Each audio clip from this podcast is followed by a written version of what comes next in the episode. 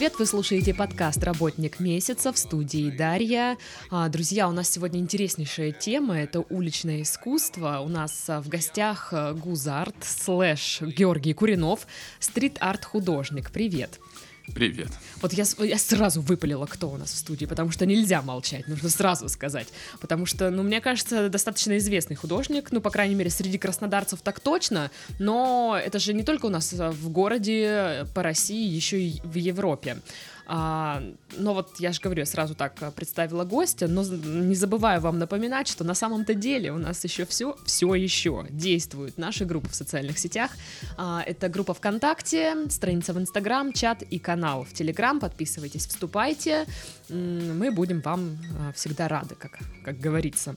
Давай сразу разграничим понятие граффити и стрит-арт. Да, прекрасно, что с этого начали, потому что это важнейший момент э, в искусстве, в современном, в уличном. А, как мне кажется, опять же, это субъективно, а, граффити это прежде всего субкультура, а, которая создается, в общем, какие-то элементы субкультуры создаются именно для своих. То есть такой между собойчик для ребят, которые хотят порисовать, поделиться каким-то мнением с такими же людьми, как и они.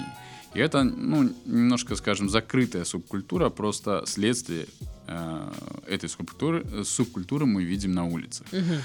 Но э, а стрит-арт наоборот, э, то есть это то монументальное искусство, которое направлено непосредственно на диалог со зрителем. Это диалог может быть на любую тему, это может быть что-то очень завораживающее, настораживающее, там, социальное, что-то животрепещущее, а может быть просто позитивное, атмосферное. Что-то историческое же может быть. Что угодно, любую тему, но главное это именно диалог со зрителем. Также стрит-арт еще дополнительно можно разделить на паблик-арт и стрит-арт, потому что стрит-арт иногда тоже бывает нелегальным, как mm-hmm. граффити. А паблик арт это конкретно фестивали, конкретно э, заказы, коммерческие э, рисунки, в общем, вот что-то. Ну, вот официальные, такое. в общем. Да, да, скажем так, официально сделанные. А граффити это всегда нелегал и преимущество шрифты. Поэтому угу. это две такие веточки эволюции уличной культуры. А ты рисовал граффити? Да, конечно, большая часть э, стрит художников начинают, ну, скажем, 90, наверное, процентов, как мне кажется, начинают с граффити и как-то постепенно, постепенно. Не- некоторые до сих пор остаются и там, и там, но угу. таких немного. Но я слышала вот эту тему, что есть как бы true э, стрит-арт художники и не true. То есть, если ты делаешь все официально, то ты как бы, ну... Это мнение, да, людей, которые вот э, утверждают, что вот искусство ты должен быть на бунтарем. улицах... Да, бунтарем, но я абсолютно не разделяю это. Угу. То есть, ну, если хочешь бунтарем, ну, допустим, для меня лично, если бы я хотел, я бы, наверное, создал какой-то альтер-эго, и э, в этом альтер-эго, в каком-то его контексте и работал бы, там бомбил, делал какие-то инсталляции и так далее. А свое имя, вот, уже как художника-монументалиста я бы оставил вот для публичных работ. Угу. Но вот сейчас, допустим, когда ты идешь по городу, видишь э, граффити, какой-то шрифт mm-hmm. там. Просто, честно говоря, я, когда вижу вот эти граффити, я не понимаю зачастую, что там вообще да, написано. А это не должно быть понятно совершенно. А ты это вот, ну, шаришь закрытое. в этой теме? Ты да, конечно. понимаешь, что вот это послание там сейчас кому-то ну, или что? примерно, примерно, не всегда понятно, конечно, но в целом, да. Угу. А, ты говоришь, что 10 лет, да, уже в этой сфере? Больше. Но вот профессионально, когда я уже уверенно понял, что я хочу заниматься именно именно стрит-артом и делать какие-то большие э, арт-объекты, наверное, да, уже ближе к 9-10 лет. А в целом, ну, первый раз баллончик в руки взял лет, наверное, 15 назад. Угу. Но ты, насколько я понимаю, рисовал прям с детства. Да, я ходил, ну, пошел в художку, с художки пошел по специальности графический дизайн э, в Кубике, в Кубанском mm-hmm. государственном, его закончил, работал по этой специальности как геймдизайнер, как графические иллюстрации для книг, для игр, для всего делал. И постепенно из офиса я вышел на воздух. Mm-hmm. Ты вот говорил, что постепенно, да, получается, начал тебя привлекать большой формат. Да как вообще это впервые было, то есть как возни- возникла идея впервые, а вот надо нарисовать вот там, не знаю, на фасаде дома. Ну, вообще, что было первым? Первым, первым вот как раз было и граффити.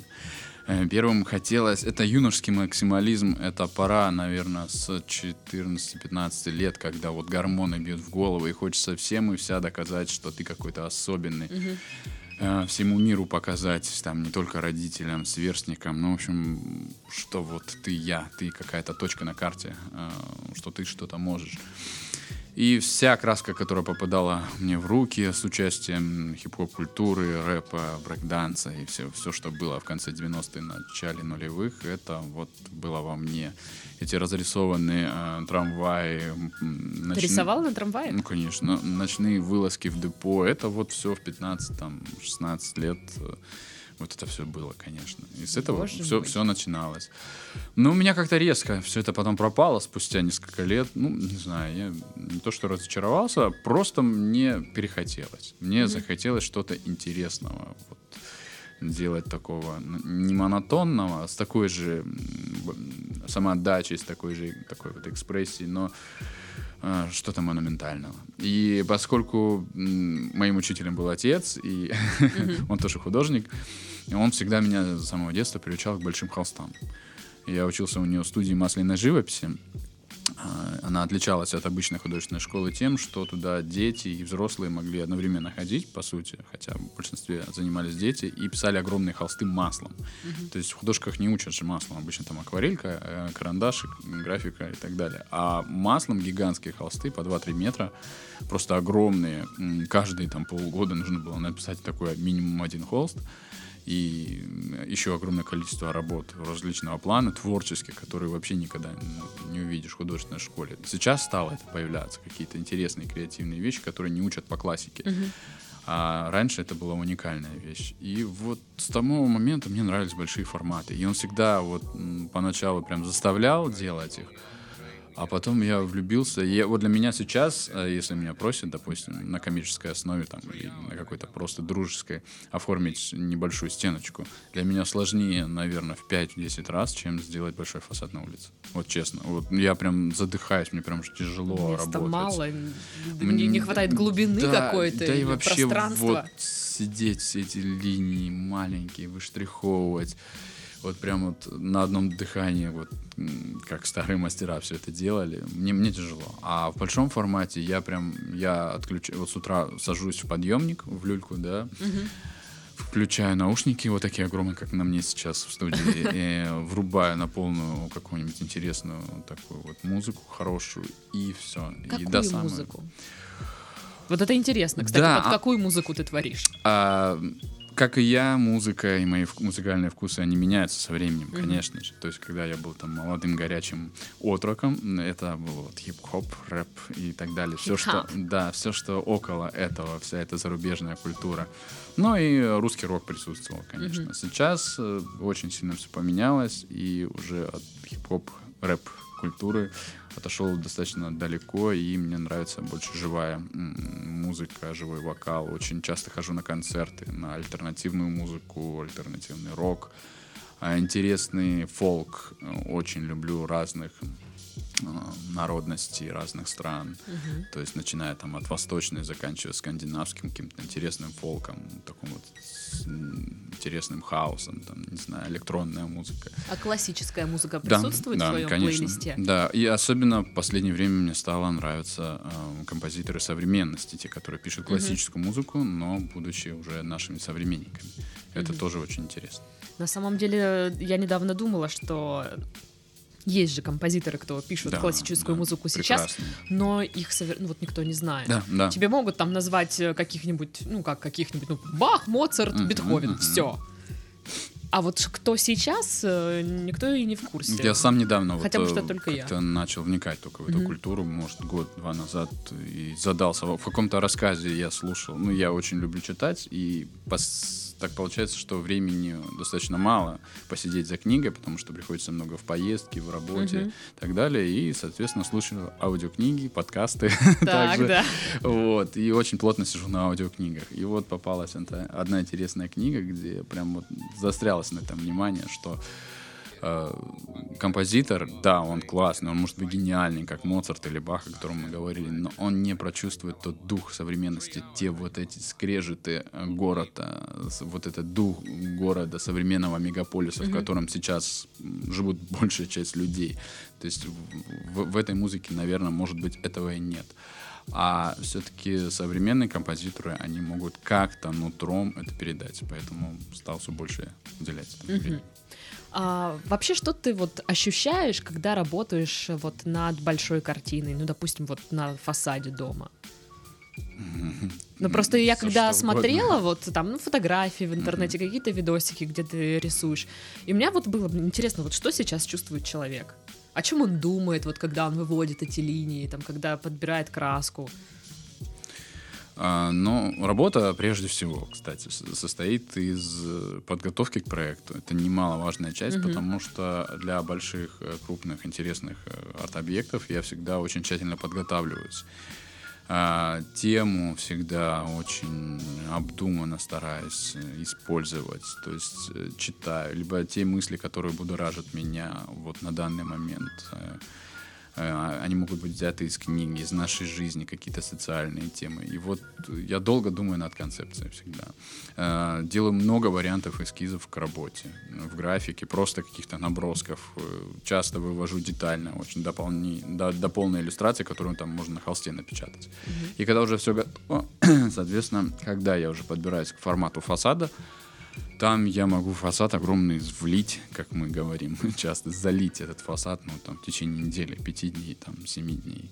Вот там размер 500 квадратов. Mm-hmm. Для меня это легко, не знаю, потому что вот я ну, сливаюсь в одно целое, наверное, вот в этой гармонии. И поскольку так как-то получается, что ну, я чувствую себя в последнее время как такой, в общем, интроверт, mm-hmm. скажем так, и мне супер комфортно в таком формате работать. То есть я подъемник, у меня пульт управления в подъемнике, а музыка либо аудиокниги интересные, какая-нибудь книжка играет, и вот краска и фасад. И вот эта вот гармония, она вот, ну, не знаю, я могу смело э, залезть туда на рассвете. Я часто в последнее время как стал зожником таким сильным, я стал вставать достаточно рано. Еще дети, они не дают, сейчас двое детей, да, не дают поспать, естественно, и встаешь, допустим, на рассвете на проект, там, не знаю, в 7, 8, 6 утра, садишься в подъемник и до заката. И я могу не вспоминать там ни о еде, ни о каком-то отдыхе, вот, и в таком вот Эм, Бедные дети. Не, ну де- дети дома с мамой, они не бедные, все с ними прекрасно. Вот, я могу работать, да. И когда я уже приезжаю с проекта, да, я беру какой-то промежуток времени и занимаюсь только вот с ними. Там недельку посижу и опять на недельку улетаю куда-нибудь. А ты учишь детей рисовать? А мы не учим, мы просто а, вот что мне хочется... Обои у тебя дома исписаны, короче, вот Да, так. да, хочется всегда немножко исправить э, тот момент, когда я понимаю, что когда мы учились, всегда была только очень классическая школа. Не в обиду будет сказано там моим родителям, художникам, которые меня учили, а вообще все учились только по классике. Вот mm-hmm. так и шаг влево, шаг вправо, расстрел. Я считаю, что это ну, достаточно неправильно, потому что сейчас столько всего придумано, столько сделано. И научиться базовой классике, ну, при желании хорошем mm-hmm. можно всегда.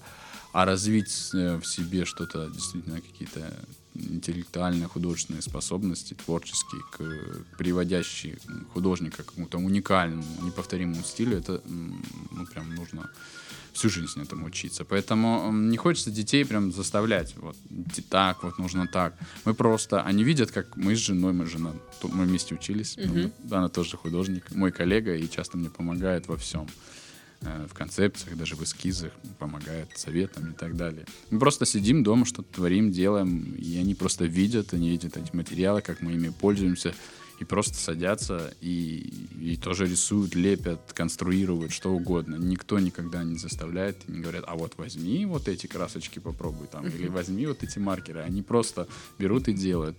Это вот, наверное, пошло с какого-то такого простого примера, когда где-то я прочитал такой очень коротенький такой очерк о том, что там родители вызывают куда-то в школу или в детский сад, а, в школу, и спрашивают, э, вот как, вот весь класс не читает, учитель литературы, а вот там Иванова читает, и она читает столько всего, Достоевского, Гоголя уже все знает, там в седьмом классе. Объясните, как вы это делаете? А никак, мы просто приходим домой, у нас нет телевизора, мы садимся с мужем и читаем. И вот у нас тут примерно то же самое. Мгм. Не нужно э, учить ничему, нужно просто показать. Мгм, На, при- на своем примере. да. А, я вот сейчас подумала, а будет, может, уже была, просто я не в курсе, а, какая-то твоя работа по мотивам а, детских, работ твоих детей? Да, по э, рисункам. не то что по мотивам, но э, часто концепции э, подбрасывает вот старшая дочка, ей сейчас 6, и она, наверное, с годиков, наверное, там двух-трех, когда только уже начинала делать первые свои каляки-маляки. Папа, нарисуй картину о невыносимости бытия, пожалуйста, такое. Да, да, она просто, ну, такой генератор идей, потому что у детей не зашоренное зрение. Э, не зашоренные взгляды, скажем так, на происходящий мир. Они открыты всему, у них нету каких-то рамок, ограничений. И ее такие супер открытые, невероятные, э, замысловатые, восьмигранные концепции, они, Вот конечно мы и же- узнали, где Георгий Да. ворует идеи. Да, да. Вот подворовываю дочки. Сейчас сын вот подрастает, ему полтора. Тоже начал уже вовсю там каля-маля. Ты, только для этого детей завел, сто процентов, чтобы идеи у них ну воровать. действительно, многие-многие там персонажи или какие-нибудь странные, э, на первый взгляд, концепции, да, я вот брал, переделывал что-то. В общем, из них могли рождаться какие-то идеи. Мгм. Так, ну получается, у тебя есть коммерческие проекты и есть э, социальные. социальные, да. А, вот расскажи, как э, происходит, э, точнее, проходит работа на коммерческой основе. А, тебя з- заказывают, ищут, или ты сам выходишь на компании с какими-то предложениями? Вот.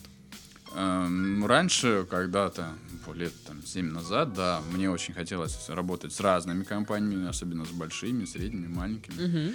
Но на- бывало напрашивался, потому что нужен был опыт, нужно было какой-то, не знаю, узнаваемость и так Мгм. далее. А сейчас нет. У меня наработанное имя и наработанный авторский неповторимый вот такой вот стиль, Мгм. стайл, как мы говорим да, Мгм. сейчас. И все хотят э, уже потенциальные заказчики, они сами меня находят, пишут и говорят, Георгий, вот у нас есть такая-то такая тема, мы там такое-то у нас, допустим, фабрика, или у нас такое заведение интересное, там лаунж-зона, или фасад, или еще что-то, интерьер, экстерьер, неважно. И хотим в вашем неповторимом авторском уникальном стиле сделать на нашу тему. И говорят, какая у них тема. Если тема потенциального рисунка мне интересна, и мы начинаем дальше обсуждение. Мгм. Уже То есть ты еще можешь сейчас уже и Да. сказать, ой, Я нет.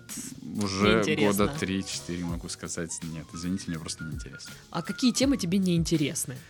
Ну, наверное, наверное, это очень скучные темы, какие- которые просто невозможно сделать интересно. Такие, к сожалению, не встречаются. Как бы не выкручиваться, не выкаблучиваться, но люди, которые изначально априори видят э, исполнение своей темы уже скучно, с ними тяжело работать. Ну, Когда- Просто есть какой-то пример? Вот я, я пока не понимаю, что Ну да, ну, значит допустим, скучная тема. IT-компания Мгм. обращается и говорят, мы хотим видеть IT-технологии вот так вот, чтобы вот циферки здесь матрица, вот здесь Neo и все там.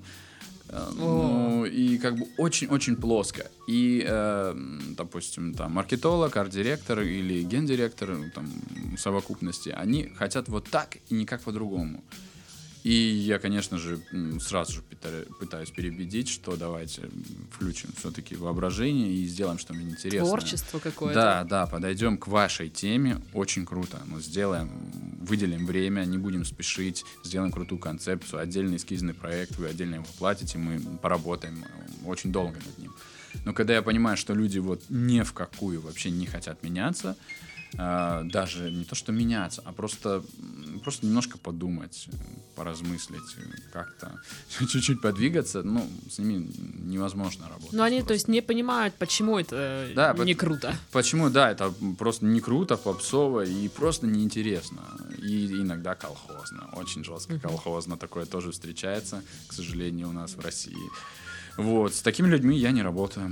Те люди, которые мне доверяют или с которыми можно вести нормальный диалог, а не монолог с гендиректором, когда вот хочу так-то, так-то, ну в таких цветах. Нарисуй мне голую бабу. Да, да. И вот когда диалог действительно есть, хотя бывают ситуации, когда начинается, вот они свое что-то вот хотят, хотят, хотят, а потом поначалу мое нутро говорит, нет, это неинтересно. Но в итоге потом раз как-то раскручивается, и в ходе уже вот этого трения, там, может быть, неделя, другая даже бывает, проходит, раздается э, обоюдно интересная идея, ее интересно воплощать, и я, мне нравится то, что как раз вот за вот этот диалог и люблю свою работу.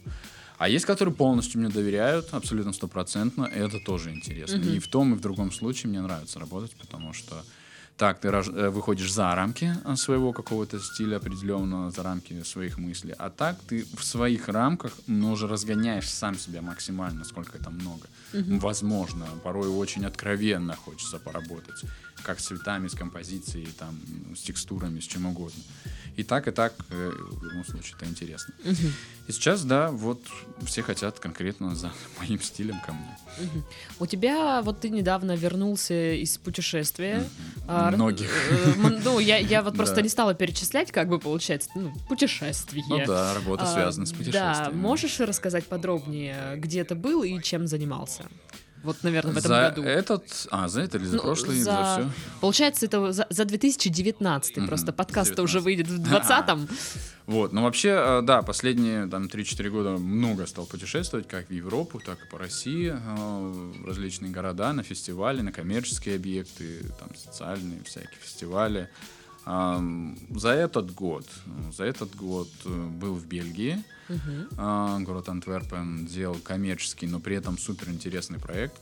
Компания «Фабрика мебели» заказала в общем, большой фасад о том, как, в общем, немножко об истории их компании, как все материалы создаются, как они проникают уже в нашу жизнь, в наш дом, и э, о том, что они прежде всего, как и все европейцы сейчас, да, э, заботятся очень сильно об экологии. Mm-hmm. То есть там идет такая интересная история от старого засушливого леса в переработку дерева и так далее, и так далее. Я всегда э, стараюсь в любой своей работе, даже если это коммерческая, вносить какую-то изюминку, какая-то история должна быть рассказана в картине. Угу.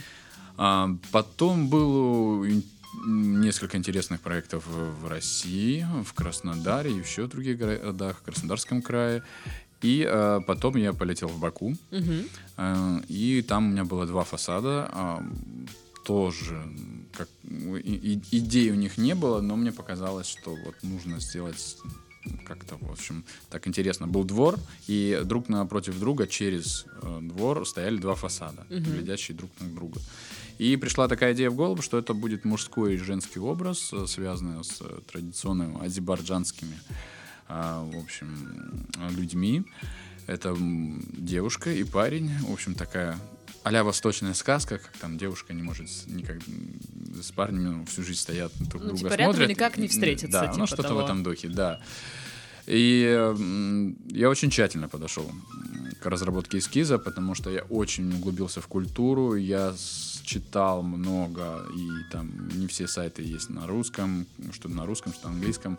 Запрашивал фотографии в музее в Азербайджанске, Бакинский, там они одобряли мне, что вот эти музыкальные инструменты там были, использовались на территории Азербайджана, а вот эти там не наши, это более там какие-нибудь иранские и так далее вот, или там клинок у мужчины это больше дагестанский, а не наш. Ну, то есть, mm-hmm. вообще, вот эти детали и мне нравятся, потому что я очень люблю историю, и я прям вот очень сильно проникаюсь этим проектом, когда нужно покопошиться, посмотреть, mm-hmm. что как. И это круто, потому что ты живешь этим, вот. Сделал вот эти два фасада. Все, конечно, очень довольны, потому что на территории Баку и Азербайджана вообще, в принципе, я единственный художник, так получается, который сделал что-то подобное. Нет стрит-арта вообще, в принципе, mm-hmm. и граффити как толком. Там буквально несколько парней очень хороших рисуют, и все. Для них это шок-контент. Потом вернулся в Краснодар, сделал еще несколько интересных объектов и снова полетел в Баку. Снова еще один фасад. Пока что я не раскрывал его э, полностью нигде в соцсетях. Скоро выложу. И полетел в Турцию, город Измир. Это большой город в Турции, второй по величине, если не ошибаюсь. Э, находится он на границе с Грецией. Такой очень либеральный молодежный город, очень открытый mm-hmm. по отношению к другим, э, в общем, турецким городам. На международный фестиваль по стрит-арту, где было несколько художников из разных стран, приглашенных для реализации своих арт-объектов. И там я сделал очень большой, интересный фасад по своему эскизу, естественно, который разрабатывал еще давно, год назад, но он пригодился вот в этот нужный момент, когда я узнал, где будет фестиваль, а, почитал об истории города, м, где он находится, что за климат. Я понял, что этот эскиз подходит идеально. Прислал, они одобрили моментально, и я прилетел, реализовал. Вот э, так, в общих чертах.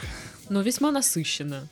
Да, бывает и побольше. Да, прошлый год был не менее насыщен тоже на поездки по разным странам, Ну, городам. я так понимаю, на 20 у тебя тоже уже там э, все. Да, да, уже настраивается потихонечку, выстраивается волна. А примерно сколько, вот, ну, допустим, если мы берем коммерческий проект, э, сколько времени у тебя занимает, вот, ну, получается, от заказа до вот сдачи готовой работы? Мгм. Подготовка, обычно разработка концепций, эскизов и так далее, ну, там, минимально, это самый быстрый срок, это неделя, это максимально быстрый, вот, э, сколько можно сделать эскиз, и, ну, до месяца там бывает, если не спешать делать, если никто не подгоняет. А реализация эм, очень быстро, но обычно я в таком темпе бешеном всегда работаю, не могу оторваться, я ухожу полностью в работу, там могу за неделю сделать крупный фасад, там м, до 10 этажей, в принципе, за неделю могу сделать. Офигеть. Это быстро, это Ну, очень это быстро, да. да. Все коллеги отмечают это, что ты какой-то, меня вот в Европе называют Russian Machine, короче, потому что говорят, ты как сумасшедший работаешь, вот. Но наоборот, как бы с одной стороны они правы, что работаю как машина, но наоборот как раз вот вот это духовное состояние такое одухотворенности, оно вот живет во мне в тот момент, когда я сажусь с утра в эту люльку, закрываюсь, прищелкиваюсь, и все. И, И какая-то матрица. Да, в каком-то... Ну да, наверное, в трансе. Вот. Художественный транс. Да, да, то есть э, раньше мне казалось, э, я в этом, в таком бытовом плане простой человек, мне казалось, что все творческие люди, и там писатели, они как-то очень сильно преувеличивают, на себя нагоняют в плане, о, я там ушел в транс, там творческий, там дзен поймал. Мне всегда казалось, господи, да что вы врете, вы просто хотите важности нагнать на себя. Но когда действительно стал вот работать с такими интереснейшими своими авторскими проектами, я понял, что вот это поймал это чувство, оно действительно такое, когда ты вот полностью отдаешься. Мгм. Ну вот ежели не коммерческая тайна, Мгм. а сколько стоят твои услуги? Да, в принципе, можно, да, разглашать. Я как бы не боюсь, на любые темы говорю. А нужно примерно а, объяснить, что хочется, какой это объем, что, где, как. Ну, и- слушай, ну не знаю, ну давай возьмем э, фасад дома, Мгм. там пятиэтажный, например. Э, хотят нарисовать там ну, что-нибудь э, историческое, там какую-то историческую личность, Мгм. которая жила в этом городе, например. М. Это будет заказ коммерческий, Да, да? да, да, Это коммерческий. не фестиваль, да? Не, не фестиваль, мы берем коммерческий заказ. Вот, Ну, а, допустим, пятиэтажка там может стоить от, э, там, от 250 до там 350-400 тысяч. Это Мгм. подъемник, материал и работа, скажем так. Вот на данный момент. И если это не в России, это я про Россию говорю. Если это не Россия, Европа, ну, почти два раза дороже. И если десятиэтажка, ну, соответственно, где-то 1600-700, может быть, в России стоить с материалами, ну, до 800. Если это за граница, то, естественно, ну, там, миллион двести, миллион триста, миллион четыреста, так. Мгм. А по поводу, кстати, подъемника, у тебя уже какой-то там свой есть или ты Нет, своего нет, еще не купил. заказываешь? Да, арендую эм, по-разному. Некоторые заход- заказчики не хотят париться, они просто на меня свешивают. Я им говорю, сколько будет, сколько мне нужно времени, сколько стоимость. Они просто мне деньги перебрасывают, я сам уже расплачиваюсь подъемником. Некоторые, э, кто хотят, ну, так сказать, все видеть на чистовую, они сами э, просто вызывают мне подъемник и оплачивают его сами. Мгм. Ну, Мне получается, вот этой э, штукой, ну, Управляю самой всегда рукой, я. Да, Да, сам. всегда я. Потому что кричать с десятого этажа, эй, там... Сережа! Да, Сережа! А если, если это не Сережа, а, к примеру, это где-то, в, не знаю, ладно, английский в Европе, там можно поговорить, а вот в Турции был Ага. момент, ну, я Там три же слова по-турецки знал. слова, Три- да. имена. Да, да, и приходилось, э, вот, не все оборудованы пультом, и приходилось кричать, ну, руками просто кричать, эй, Э! Аби, Гардаш, эй, да, и кричать им руками махать, и они уже, соответственно, меня направляли куда надо. А, ну, наверное, вопрос, который люди ждут. Эм, Когда ты рисуешь на городских стенах, это же столкновение с местными жителями, это столкновение с, ну, с администрацией, наверное. Ну, давай сначала с местными разберемся. Как вообще люди реагируют, что говорят, против, не против, как это все происходит? Все зависит от менталитета и от места. Если мы берем Европу, там всё, м, аудитория достаточно подготовлена, и менталитет, даже если они видят это впервые, если это какой-то там захолустный городок или то место, где не было стрит-арта, и, и менталитет людей не позволяет э, подойти в открытую, э, неважно, местному или иностранцу, они не сразу понимают, э, начать, допустим, возмущаться, грубить или что-то говорить. Они прежде всего подойдут, узнают, подождут день-другой, и тогда выскажут свое мнение. А в России все наоборот, м, абсолютно противоположно, но опять же города разные. Там, если в Екатеринбурге это столица стрит-арта, как мне кажется, на данный момент. В а, России. да, это ближе скорее к европейскому варианту. А если мы берем, не знаю, ну, провинциальные города, да, и в принципе Краснодар тоже, хотя здесь уже много работ моих, но все равно.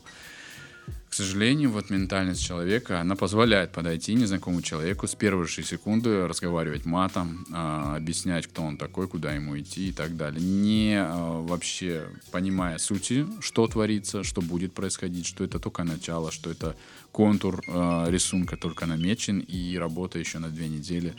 То есть, вот, к сожалению, не всех людей, но такого большого количества людей вот, имеет место быть это чувство, когда вот они хотят э, что-то свое рассказать, показать. Меня, меня удивляет, неужели люди м, против вообще того, чтобы на их доме появилось э, красивое изображение? Потому что, насколько я знаю, были какие-то проблемы, уже была готовая работа, и там люди, кто-то возмущался, мол, что тут нарисовали? А люди, эм, да, они скорее не то чтобы против, тут такая сложная система. Э, Вот когда относишь эскиз э, на одобрение там, в архитектуру, администрацию, а потом, после того, как все это, допустим, одобрили, э, сейчас нужно э, по закону по- получить 55% подписей от жильцов этого дома. Ты идешь к председателю там, ЖКХ или еще кого-то, и начинается вот это самое веселье. И людям э, 95%, я вам честно скажу, для многих это будет шок, неинтересно, что нарисовано. Эскиз они даже не смотрят. То есть тема даже рисунка их не трогает. Их э, заботит то, что что-то происходит о том, чего они не знают. Для них это, ну как, я не знаю, если... Типа с ними не согласовали. Ну да, с ними не заклассовали, это что-то такое забугорное, что-то инопланетное, что-то такое вот невероятное. И каждой там Зинаиде Петровне не пришли в квартиру, не по- не поклонились низко, не попили с ней чаю с лимоном и не сказали, Зинаида Петровна, дорогая, вот вам пряничков, можно на фасадике нарисуем вот эту картиночку. То есть э, вот это вот э, личностное отношение у каждого очень сильно раздутое эго, и никто не думает о том, что есть какое-то другое мнение, что оно существует в принципе. У ка- вот все заострились немножко на своем эго. Вот. И вот, к сожалению, вот на этом этапе бывают часто проблемы, да. Мгм. А вообще, когда ты выбираешь, я не знаю, ты выбираешь, вот хочу вот этот дом. Ну, я-то выбирать-то выбираю, но мне же не дадут. Ну мне вот, очень э, часто отказывают. Как э, согласовывается вообще этот момент с администрацией? Как Мгм. ты приходишь такой, здрасте, вот знаете, я хочу нарисовать на вот этом доме. И они такие, о, класс, давай. Или, ой, ну ты знаешь, что-то давай, нет. Это суперсложный момент. Рисовать, подготавливать Причем я думаю, что это прям мэр сидит такой, говорит, ну да, или нет. Вот. Лично Да, он. до мэра не доходит зачастую. Вот. а, Ну, ну, правда, правда, правда, так и есть. Обычно как? Раньше было проще, э, намного проще. Раньше либо с управлением по делам молодежи, с которым мы сотрудничали постоянно, либо с, напрямую с архитектурой. Они давали добро, окей, да-да-да. Если там председатель э, дома не против, мы начинали. Сейчас все сложнее. Сейчас мы э, вместе с молодежкой примерно лоббируем какой-то дом, что вот можно здесь возможно. Они узнают теоретически можно, ага, наверное, теоретически можно, вроде как не против. Я, у меня есть какие-то эскизы, наброски, я делаю уже презентацию хорошую, мы несем ее в архитектуру. Мгм. В архитектуре э, есть теперь архитектурный совет, э, который решает, быть или не быть. Вот в чем вопрос. Там говорят, ну, к примеру, сказали, окей, да, хорошо. Вот здесь вот в центре, сейчас, кстати, в центре нельзя уже почти как полгода или год рисовать что-либо, но это всё тоже вот я поражаюсь. Типа то, что- зависит от ситуации. Да, да, потому что вроде как нельзя, но если на месте Ну, если люди заряжают, хочется, да. и это ча- часто с моими коллегами, друзьями, вот у нас небольшое так сообщество, команда, скажем так, местная, краснодарская, и они сталкиваются, и я с этим ежедневно, ежечасно, когда а, они начинают рисовать на фасаде в центре, вот прям в центре, в центре Краснодара, и а запрещено делать какие-либо арт-объекты, вот прям яркие особенно. И они спрашивают, а вы з- заказчик, а вы согласовали с администрацией? А, забейте, ребят, мы там нормально все. Говорит, ну, вы понимаете, ну что, вы на себя берете ответственность. Да-да-да, рисуйте. И они рисуют, естественно. И потом выясняется, что просто они на местах подмазали нужным людям. И То есть на- доверху, может быть, оно еще и не дошло. Никто не знает наверху там а, вполне я прям Мэрия не знает, что на их здании уже там нарисовано. ну, то есть, да, вот эти вот маленькие кафешечки, бары, рестораны, там, на Красноармейской или еще где-то, там, на Седина, на Чапаева, вполне неизвестно, что архитектор города, это я прям сто процентов уверен, что он даже не знает, что там нарисован. Он же не везде, на каждой улице бывает. Но вот увидит там через полгода, естественно, он предъявит кому-то. А он может не знать, потому что на местах зарядили деньги, и все. Как бы. Ну, это, это Россия, как бы, все нормально. А в Европе также? Не, там сложнее намного. Ну, Ну, во-первых, там... там не осмелятся, там, как и со взятками тоже. э, Вот почему говорю, почему? Там же можно, в принципе, брать взятки. Думаю, что да, конечно, законно. можно. Там, да, законы работают хорошо, но и ментальность людей, он- она не позволяет. То есть они даже не могут подумать, что можно вот взять и хапануть. Где-то немножечко списать там 5-10%, да, уместно, вполне, я думаю, каждый человек там делает. Ну, не каждый, естественно, там а, определенный круг лю- людей. Но вот как у нас В таких масштабах. Да, когда там какой-то чиновник дорывается до места, и все, и начинает лопаты. Ну, там, конечно, такого нет. Ну, и везде, везде так. Мгм. А получается, у тебя в Европе только коммерческие проекты, или ты тоже там? Нет, а, быв- фестивали тоже, да, ездил на фестивале. Но на фестивале не нужно согласовывать там что-то. Э, то Там есть уже- фестиваль с городом работает. Большинство э, фестивалей европейских, ну и азиатских тоже, они э, либо идут корни от администрации городов, либо очень-очень тесная связь с городом. Либо город выкидывает на тендерную площадку, на электронную площадку тендер, связанный с проведением мурал-фестиваля, э, стрит-арт-фестиваля. И э, уже какая-то компания, которая хочет организовать и может, выходит и, в общем, пред- предлагает свои услуги. Мгм. Слушай, ну у нас в Краснодаре тоже вроде какая-то а, площадка появилась э, для граффити. Не, ну да, не, я про другое говорил, это именно конкретно мы говорили про большие э, Мгм. фестивали э, стрит-арт, когда приезжают художники из разных стран и любые фасады, которые смогли согласовать э, с жильцами и с администрацией, сделали. А уже для граффити, то есть, скажем так, легальные споты для э, оттачивания мастерства всех-всех-всех художников любых До возрастов. просто. Да, у нас есть, вот мы с нашим проектом, а, собственно, из администрации города в течение ну, прошлого и позапрошлого года открыли два граффити-парка. Один находится в центре на Затоне, возле стадиона Олимп, а один в Комсомольском микрорайоне. Мгм. Место, где 24 часа в сутки человек может прийти, потратить смело свою краску, закрасив предыдущий рисунок. Вот там все и тренируются. Мгм. Ну я слышала, ты там тоже э, рисовал. Там ну был да, какой-то фестиваль или да, что-то да, такое, открытие каждый раз мы делаем, вот если мы открываем, делаем такое, скажем так, пафосное праздничное открытие. Да, в этом году вот был праздник юбилейный, устраивала компания Montana Cans. Это краска, профессиональная краска для граффити из Германии, одна из лучших в мире. И вот они являлись, э, у них день рождения были и спонсорами являлись. Мгм. Очень много людей приехало, больше ста человек с разных городов и местных тоже. Прям огромный такой покрасище, было очень классное событие.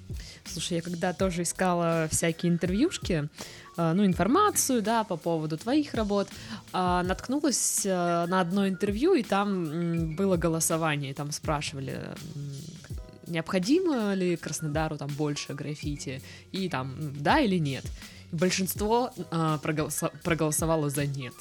Мгм. И я же такая думаю, блин, да вы же, наверное, и не знаете, о чем Ну, речь. Да, просто когда говорят слово граффити, у всех людей практически там на 70%, э, особенно если это не молодые, э, такая аллергическая реакция, потому что они, естественно, представляют себе вот эти шрифты, э, залитые серебром и черным, эти трамваи испорченные, троллейбусы, там метро.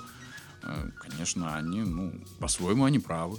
Они, мы же не говорим конкретно, если бы, допустим, были примеры, что вот, вот такой вот монументальные вот такие рисунки, э, стрит-арт э, и так далее.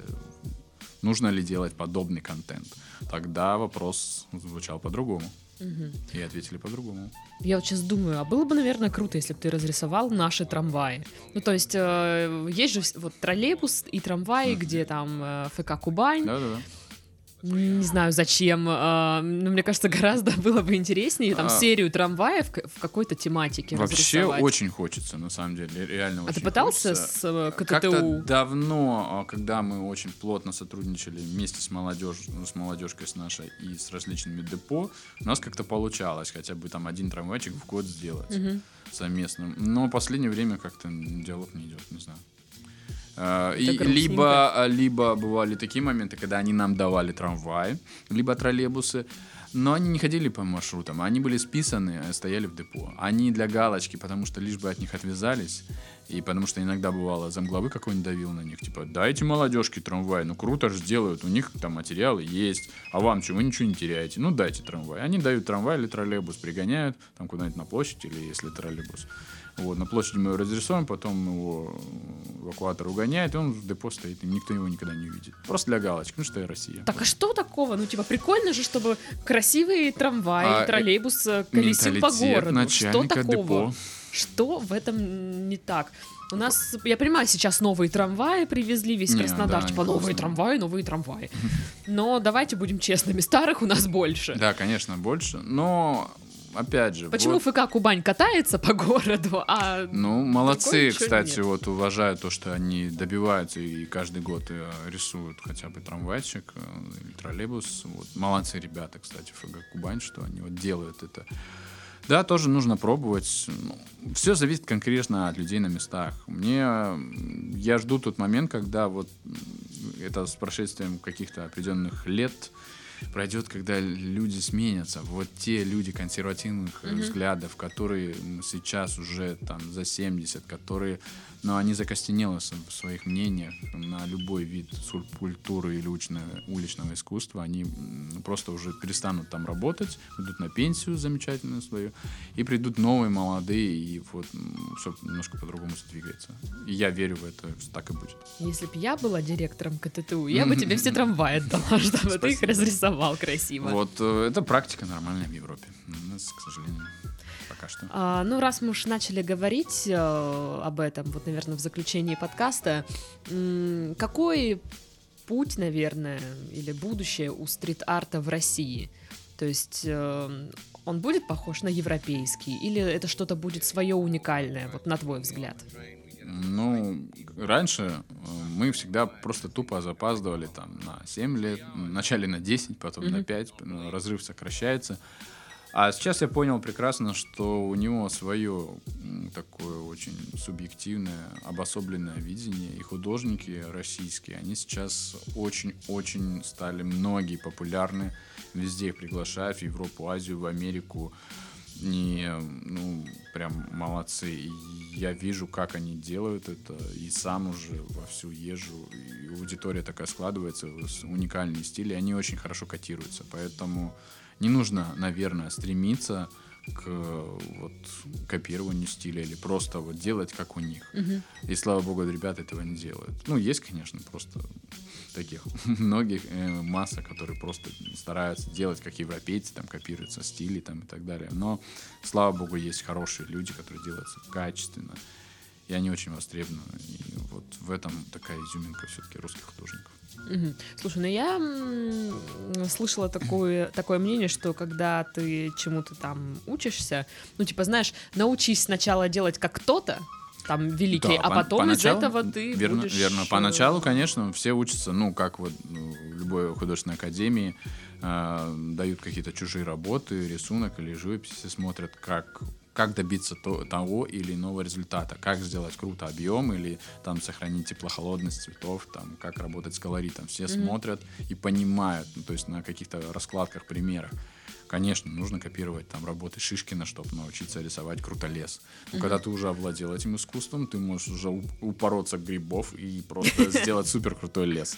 Вот, ну, это... да. Волшебный Да, лес. волшебный лес. А ты не, не рисуешь свои эскизы там под чем-нибудь? Нет, я суперзожник. А, я- ну да, ты же говорил, я- что ты нет. даже рано встаешь теперь. Да, да, я, у меня зарядка, йога, нет, я вообще совершенно, я ни алкоголь не употребляю, ни табак, ничего. Супер Но вот это прикольно, потому что есть, наверное, в этом какое-то читерство, когда ты что-то употребил и нарисовал Ну, что-то. думаю, что да, именно вот отчасти, опять же, это субъективное мнение. Просто у одних людей хорошо работается под этим делом. Я не отрицаю, что я не говорю, что я не пробовал. Да, я когда-то давно много, понемножечку того всего попробовал, скажем так.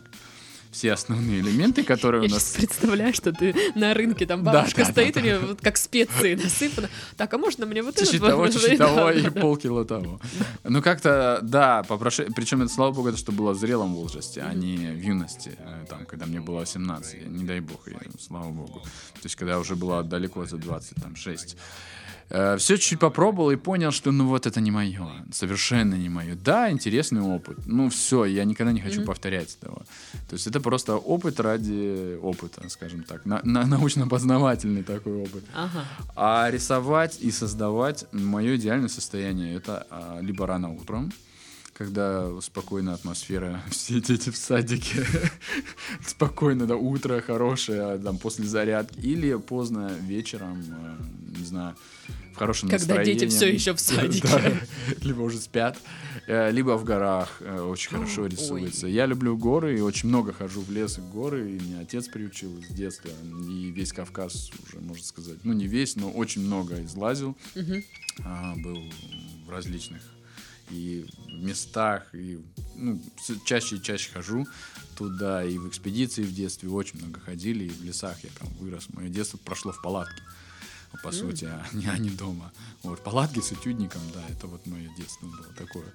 Поэтому мне максимально вот этот здоровый образ жизни, все эти горы, лес, эти рассветы, закаты, звездное небо, все это максимально близко. Мгм. Ну что, друзья, вдохновились, я надеюсь, узнали для себя новое, а теперь понимаете, в чем прикол стрит-арта, а что такое вообще граффити. Может быть, у вас появились какие-то свои мысли, может быть, э, новые проекты какие-то у вас а, возникнут. Что ж, я могу сказать спасибо за прекрасный рассказ э, Георгию Куринову, он же Гуз Арт. Можете по вот этому никнейму найти его в э, Да. соцсетях. В любых. Да, сегодня говорили о стрит-арте, об уличном искусстве искусстве. А, с вами была Дарья. Всем до следующей недели. Всем пока-пока. Пока. -пока. пока.